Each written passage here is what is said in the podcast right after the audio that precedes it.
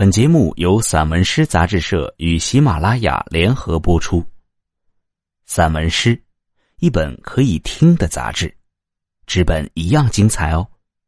融媒体阅无界，散文诗全本杂志音视频录制，可以从纸本每个作品标题旁边的二维码进入该作品及有声专辑的收听，声音及纸本实现自如切换与共享。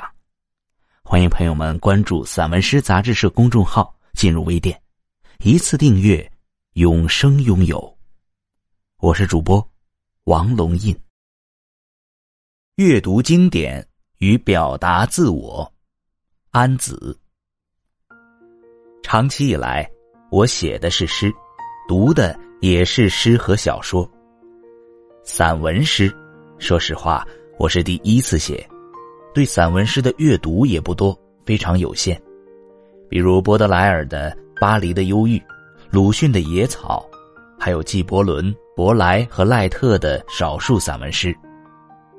读了这些作品以后啊，我感觉散文诗比诗容量更大，表达形式更多样，叙述方面更灵活，且叙述起来内容可以铺排的更宽阔。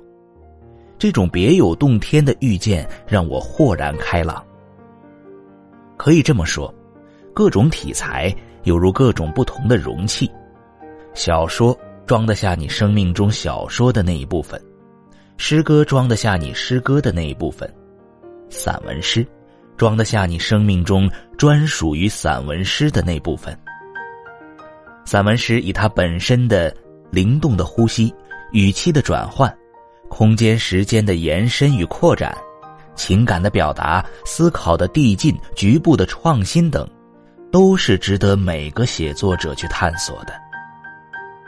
在新时代新媒体的视野下，我们散文诗的传播平台越来越多样化，这可以使越来越多的写作者、读者共同参与进来，形成一种良好的、有意义的互动与交流。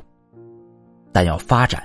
我觉得我们还是得多读经典，回归传统诗学，回到汉语的传统语言链条上来。因此，每个人都得背后下苦功，找到适合自己的散文诗风格，不断实践，不断探索。在这里，哈罗德·布鲁姆《影响的焦虑》中所说的精神上的父亲依然是成立的，是站得住脚的。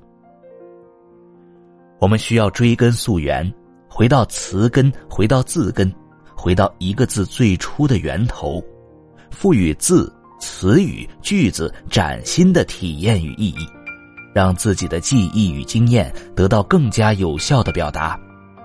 既要有本土化、地域化的深层次展示，又要有与时俱进的风貌呈现，将时政要闻、自然风景、风土人情、人世沧桑等。